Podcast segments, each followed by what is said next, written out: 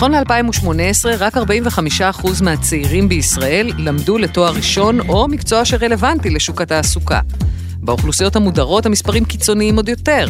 צעירים ערבים וחרדים נושרים פי שניים מהלימודים בהשוואה לאוכלוסייה הכללית.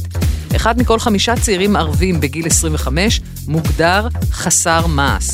אצל הנשים במגזרים האלה, התמונה נראית קצת יותר אופטימית, אבל גם מי שלומדות לימודי ליבה וממשיכות לתארים בתחומים אה, מדעיים, מוצאות את עצמן מוסללות על ידי החברה למקצועות החינוך וההוראה.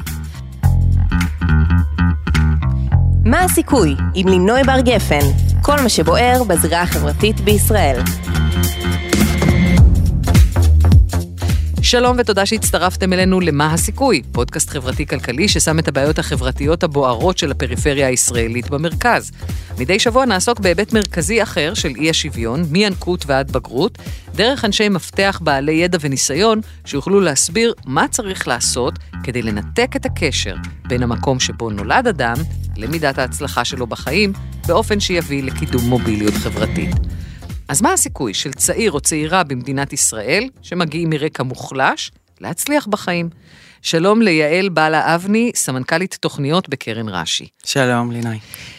יש תמיד את הסיפור הרומנטי הזה על מי שהגיע מכלום ושום דבר, ועלה לגדולה בתחומו, והסיפור הזה, שהוא בעצם, את יודעת, הוא, הוא האתוס האמריקאי. אה, של ת, תעשה את זה בעצמך, אם אתה רעב מספיק, אם אתה אה, רוצה מספיק, אתה תצליח ולא משנה מה התנאים. יכול להיות שהאתוס הזה קצת דופק אותנו, כי הוא גורם לנו באמת לתלות את הכל בפרט? אה, דופק אותנו מאוד. זה אם תיקחי את זה לקצה השני שמסתכלים על ילדים או בני נוער או צעירים בסיכון ואומרים זה פתולוגיה של הפרט. הפרט הוא חולה, צריך לטפל בו, אם נעזור לו, אם נקדם אותו, אז דברים ישתנו. במציאות הסטטיסטיקה מראה שאם את אה, נולדת במעלות, לעומת אם אה, נולדת בתל אביב, הסיכויים שלך מוכתבים על ידי איפה שנולדת וההשכלה של אימא שלך, וזאת סטטיסטיקה שהיא היא, היא גורפת, כאילו אין, אין, אי אפשר לשנות את זה. מה שצריך לעשות כדי לשנות זה להשקיע יותר בתשתיות, להשקיע יותר בחסמים מבניים, כדי שהמציאות שצעירים גדלים בה תהיה מציאות אחרת, שמאפשרת להם הזדמנויות שלא ניתנות להם באופן טבעי. אני רוצה לעבור איתך רגע על הנתונים שנתתי בפתיחה. אחד מכל חמישה צעירים ערבים בגיל 25 מוגדר חסר מעש. מה זה חסר מעש בעצם? זה לא סתם מובטל. חסר מעש לפי ה-OECD זה לא עובד ולא לומד. זאת אומרת, אה, הוא יושב בבית, הרבה פעמים בגילאים האלה נשאר בבית של ההורים, במיוחד באוכלוסייה הערבית, לא עסוק בשום דבר, לא עובד ולא לומד, והמרחב הזה הוא מרחב שפותח הרבה מאוד אפשרויות אה, לדברים לא טובים לקרות. אלימות, אה, מעורבות בסמים, אה, מעורבות בפשע, כסף קל שיכול להגיע מכל מיני מקומות, הרבה מאוד פעמים עבודה בשחור או עבודה שקשורה, לא עבודה, עיסוק. שקשור במעבר של כסף שחור, הכספים האלה קודם כל לא נספרים, אנחנו לא יודעים מה קורה איתם, אף אחד לא סופר אותם, וההידרדרות משם לאלימות היא מאוד מאוד מהירה. אה, בקרב גברים רואים את זה הרבה יותר מאשר בקרב נשים. נשים ערביות הרבה פעמים זה יתבטא בזה שהם יישארו בתוך הבית, אה, יטפלו באנשים המבוגרים אה, בתוך המשפחה, והסיכוי שלהם לצאת מהמרחב המשפחתי בדרך כלל יהיה רק לנישואין, בגילאים מאוד מוקדמים ובמצב של חוסר מוכנות אישית. וזה מאוד מאוד קשה. אני כן רוצה להגיד שבהשוואה לנתוני ה-OECD, חסרי המס בישראל הם באותם מספרים כמו בשאר מדינות אירופה, כמו במדינות המפותחות. פחות או יותר סדר גודל אה, דומה מאוד, אבל הפערים בין האוכלוסייה היהודית לבין האוכלוסייה הערבית הם עצומים. Mm-hmm. זאת אומרת, בסך הכל אנחנו אותו דבר, אבל כשמסתכלים על הפערים גם בשכר וגם בחוסר מס, אז באמת באוכלוסייה הערבית המצב הרבה הרבה יותר קשה, וכמובן שגם בגר, בקרב גברים חרדים אנחנו יודעים שהרבה ממי שרשומים כלומדים, הם או לא באמת לומדים, או נמצאים בישיבות, אבל אה, לא... תכף, לא... תכף באמת נתייחס רגע לאוכלוסייה החרדית, אני רוצה רגע עוד, עוד, עוד להשקיע כמה מילים באוכלוסייה הערבית, כי אה, כתוצאה מזה, אה, את יודעת, דיברת על המסלול המהיר הזה, מחוסר מס להידרדרות לפשע, אה, אה, שגם מגיע לאלימות וכולי, ואז הלגיטימציה להשקיע באוכלוסייה הזאת יורדת במקביל גם היא. למה שאנחנו נשקיע במופרעים, בחוליגנים, באנשים האלה, אה, אה, שאנחנו אה, סובלים מהם, שאנחנו רואים איך הם מתנהגים אחד לשני, זה ספירלה שקשה לצאת ממנה. זה מאוד קשה. א', זה מחזיר לסוגיה של הפתולוגיה של הפרט. הם. כולם ילדים זה מופרעים. בדם ש- שלהם, זה בתרבות שלהם. כל מיני אמירות כאלה, וזה לופ שאי אפשר לצאת ממנו. בעוד שאם אנחנו מסתכלים על מרחבים שבהם נעשו שינויים מבניים, כלומר הונגשו הזדמנויות, כבר בגיל מאוד צעיר, אז רואים שינוי מאוד מאוד משמעותי. למשל, אני אתן לך דוגמה של הנשים הדרוזיות. נשים דרוזיות עשו, המדינה השקיעה הרבה מאוד כדי שהן תגענה לאקדמיה, ובאמת אחוזים הולכים וגדלים משנה לשנה של נשים דרוזיות מגיעות לאקדמיה. ואז אחר כך בשוק העבודה, מה קורה איתם? ואז בשוק העבודה יש בעיה כפולה. בעיה אחת זה שמתוך החברה שהן חיות בה, בגלל שהן עשו את המעבר וגברים לא עשו את המעבר, אז המקום של נישואין, כשלך יש תואר אקדמי ולבן הזוג הפוטנציאלי שלך אין תואר אקדמי, הוא מאוד מאוד מורכב, ואז הרבה מהן לא עובדות במקצועות שהן למדו, זה צד אחד. אה, והצד השני הוא שנוצרים פערים מאוד מאוד גדולים גם בין הדורות וגם בין גברים לבין נשים. זאת אומרת, אם לא יעשו פה איזשהו תהליך שיפסיקו להסליל גברים דרוזים למקצועות הביטחון, ונשים דרוזיות ללמידה אקדמית, ויהיה יותר אפשרויות של בחירה ופחות הסללה גם בתוך העולמות האלה, אז תרבותית יהיה מאוד מאוד קשה להתגבר על הפער. אני חושבת שאת מצביעה על בעיה מאוד נכונה, אבל כאן באמת נשאלת השאלה, אה, אתם הרי צריכים אה, ללכת על קליפות ביצים במגוון התרבויות שיש ב, ב, במדינת אה, ישראל. אתם יכולים לשנות מבחוץ, אבל אתם לא יכולים הרי להיכנס לתוך התא המשפחתי. אתם לא יכולים לשנות, אה, אה, זאת אומרת, זה, זה יהיה מאוד בעייתי, מאוד נפיץ פוליטית אה, להיכנס לתוך התא המשפחתי, אבל הנה, אוקיי, השקיעו בהן, אה, הן הלכו ל- לייצר, אה, יצרו תארים אה, אקדמיים, אבל בסוף כשהן חוזרות הביתה, מה זה שווה? בעיניי זה שווה הרבה.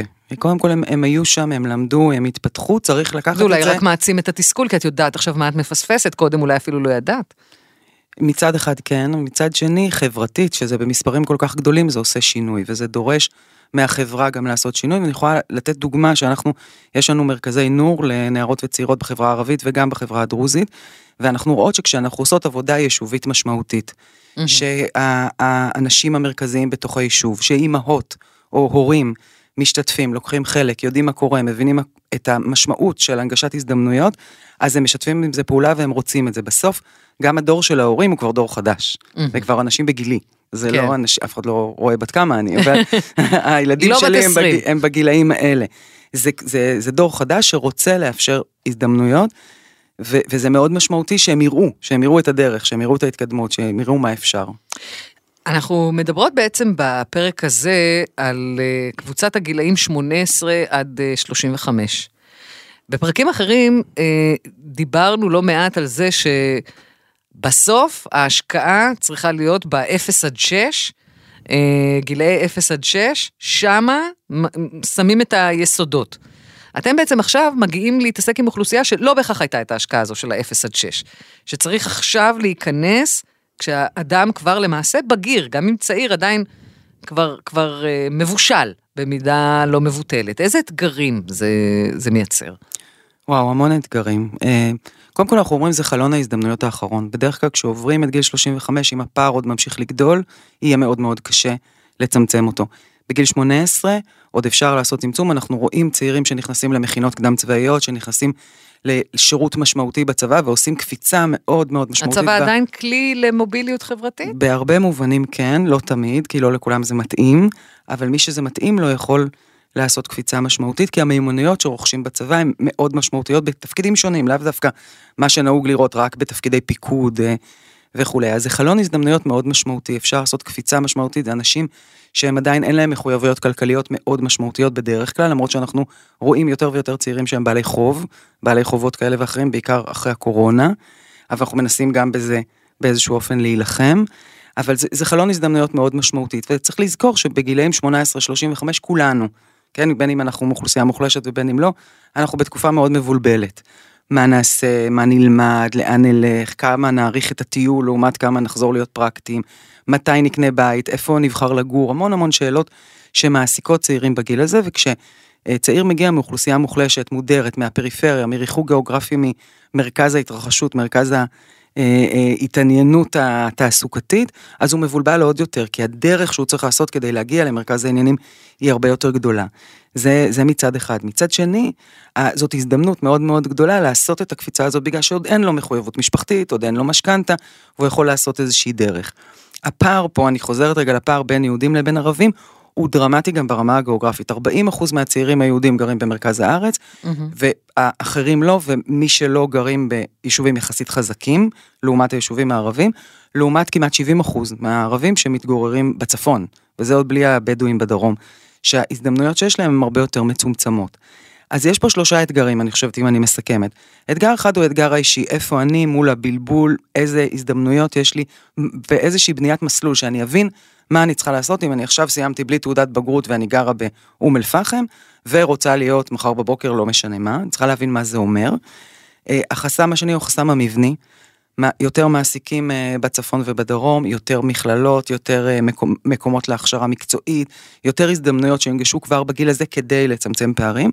והדבר השלישי זה איזושהי הסתכלות רוחבית של המדינה על תמריצים שיכולים להביא גם את הצעירים להישאר במקומות שלהם, זאת אומרת, את הצעירים החזקים להישאר במקומות שלהם ולא לברוח אל מרכז הארץ, וגם את הרשויות שנמצאות בצפון ובדרום, להתחזק ולתת מרחב, משמעות, אפשרויות חינוך, הזדמנויות לצעירים שנמצאים שם כדי שהם יישארו ויקימו קהילה.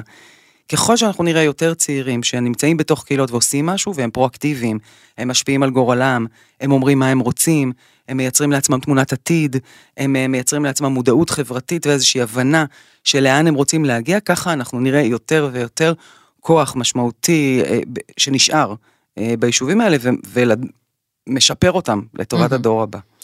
אז בואי נחזור רגע לקבוצה שהזכרת ואמרתי שנחזור אליה בהמשך, החרדים. החרדים בזכר, כי המצב אצל הנשים החרדיות הוא יותר טוב.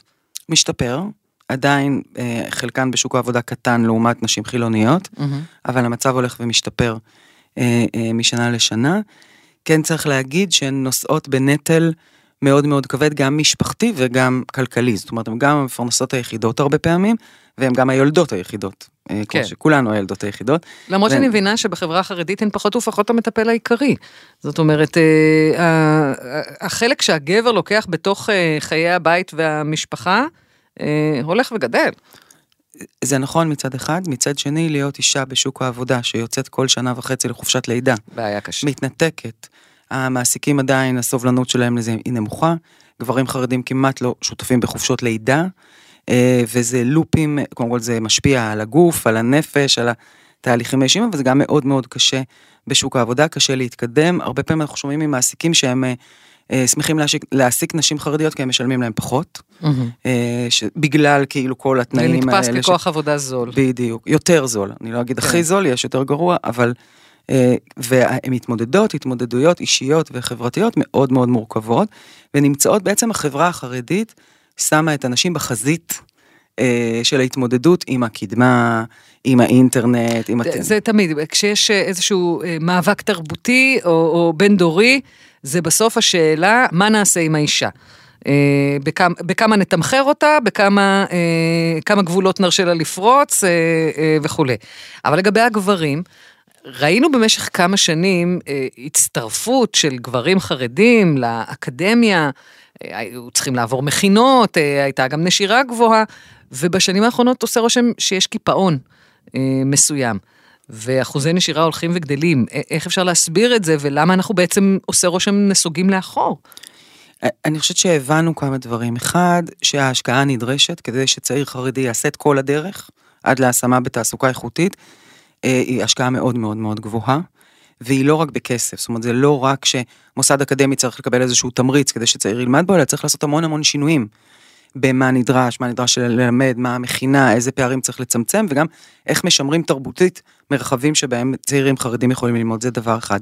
דבר שני זה רמת הלימודים, הרבה פעמים רמת הלימודים זה נכון גם לגבי אה, מכללות אה, אה, בצפון, בחברה הערבית, שרמת הלימודים הרבה יותר נמוכה, ואז המעסיקים יעדיפו תמיד צעיר שסיים בטכניון, מאשר צעיר שסיים, לא משנה איפה, במכללה שהיא פחות אה, מכינה לשוק, ה, לשוק התעסוקה. והדבר השלישי זה שבחברה החרדית עצמה יש איזושהי תנועה כל הזמן אחורה וקדימה. זאת אומרת, יש כוחות שדוחפים קדימה כן להיות מעורבים ואז, בשוק ואז התעסוקה. ואז הגבהת חומות במקביל. בדיוק, ואז יש הגברת חומות, שזה דרך אגב קשור גם לנושא שדיברנו עליו קודם, של אנשים. כן. אה, את, את כן צריכה לעבוד במקום עבודה הכי מודרני, הכי מתאים, הכי זה, אבל אסור לך שיהיה לך טלפון חכם כמו לכל שאר העובדים בחברה, אז יש לך שני טלפונים, אחד את מסתירה ואחד את אה, אה, מגלה, ואת כל הזמן באיזה מאבק פנימי. אותו דבר לגבי הגברים, אפילו ביתר שאת, כי עדיין בחברה החרדית, להיות תלמיד חכם זה הפורטה. כאילו זה הדבר הטוב ביותר, כל אימא חרדית רוצה שהבן שלה יהיה תלמיד חכם. ואלה שהולכים לשוק העבודה זה כאילו או כאלה שלא הצליחו במקום הזה, או כאלה שהם מאוד מאוד מרדנים ויכולים, או כאלה שמצליחים לעשות גם וגם, שזה מאוד מאוד מאוד קשה. אז אני אשאל את זה הכי פשוט שיש. האם יכולה להיות מוביליות בחברה החרדית אצל גברים בלי לימודי ליבה? האם אפשר להמשיך לשמר את המצב הקיים ולנסות לתקן אותו בכל הדרכים החיצוניות והעוקפות שקרן רש"י מנסה לתקן וגם אה, גופים אה, אחרים? בגדול אנחנו חושבים שלא. וזה בדיוק כמו אותה שאלה ששאלת קודם על צעירים, למה לחכות לגיל 18? הרי הם יכולים לבוא, כולם אינטליגנטים, כולם מסוגלים, כולם יכולים ללמוד את זה בשלבים הרבה יותר מוקדמים, וזה לא רק לימודי ליבה, זה גם לימודי ליבה, אבל גם חינוך בלתי פורמלי. כן, כמובן. זאת כל הדברים שמקנים מיומנויות שהן טובות ומתאימות ונכונות אה, לעולם התעסוקה. אם הם יהיו בתנועות נוער, אם הם יעשו ספורט, אם הם ילמדו לימודי ליבה, הם יגידו, יגיעו מוכנים. אבל אנחנו מבינים שיש פה תהליך, שעד שהדבר הזה יקרה, בכל זאת אנחנו כן רוצים שמי שיכול, מי שרוצה, מי שמאפשרים לו גם מהקהילה שלו, ש- שהתהליך הזה יקרה רק בגיל 18, אנחנו ניתן לו את כל הכלים שאפשר לתת בגיל 18. אז בואי באמת נדבר על הדרך שלכם לנסות אה, לשפר את המצב אה, הזה. אז הזכרת קודם את מיזם נור, מה זה מיזם מקושרים? מיזם מקושרים זו תוכנית אה, מנטורינג לצעירים אה, בסיכון. אני אגיד בסוגריים, יש, בערך 2.2 צעירים בגילאים האלה במדינת ישראל, כעשרה אחוז מהם, 200 אלף, מוגדרים צעירים בסיכון. מה זה אומר בסיכון? בסיכון זה אומר מצבים או של עוני מאוד אה, קיצוני, הדרה חברתית וסיכון ממש, אז זה יכול להיות ככה קצה רצף, כן? ח, חסרי עורף, אה, אה, זה מצב מאוד מאוד מורכב בחברה החרדית והערבית במיוחד, כי זה חברות שבהם לא מוציאים ילדים מהבית, אז הרבה פעמים ילדים גדלים בתוך אה, סביבה שהיא מאוד מאוד קשה, ומגיעים לגיל צעיר במצבים כבר אה, של דרות רחוב, של אה, במצבים קיצוניים, אבל ה-200 אלף זה כל הרצף. עוני, הדרה ו, אה, אה, וסיכון. ומיזם מקושרים הוא מיזם שבעצם נותן מענה של מנטורינג לצעירים בסיכון פלוס, זאת אומרת לא רק ל-200 אלף אלא קצת יותר רחב. מי אה, המנטורים? מזה. המנטורים הם אה, אנשים בוגרים אה, שעובדים במקצועות שהם אה, מקצועות אה, מגוונים, זאת אומרת זה לא דווקא פסיכולוגים עובדים סוציאליים וכולי, שרוצים לתת אה, מעצמם, שבעצם מאמצים צעיר אה, לא לתוך הבית, זה לא משפחה מאמצת, אלא מאמצים צעיר לתהליך של בין שנה לשנתיים, ומלווים אותו בבניית המסלול שלו מהמקום שהוא נמצא בו, עד להשכלה שתוביל לתעסוקה אה, מיטבית, כשעבור כל צעיר זה עולם ומלואו.